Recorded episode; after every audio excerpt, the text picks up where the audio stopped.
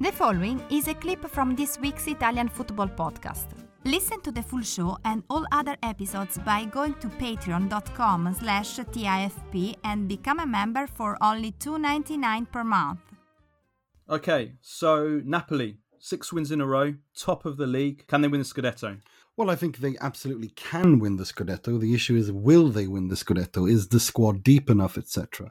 But there's no doubt that this squad was built for Luciano Spalletti and that he's the ideal coach to manage it. And that they will definitely, after this brilliant start, be one of the teams that are there for the in in the top four. And uh, above all, for that to happen, Koulibaly, but above all, Victor Osimhen have to stay fit and deliver consistently.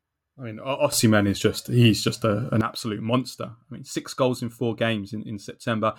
I mean, Lukaku left, Ronaldo left. He's he's the best number nine in Serie A right now. He will soon be one of the best number nines in Europe. He he will be a, a 100 million pound player within the next two years. I've, I've no doubt about that. The guy has absolutely everything.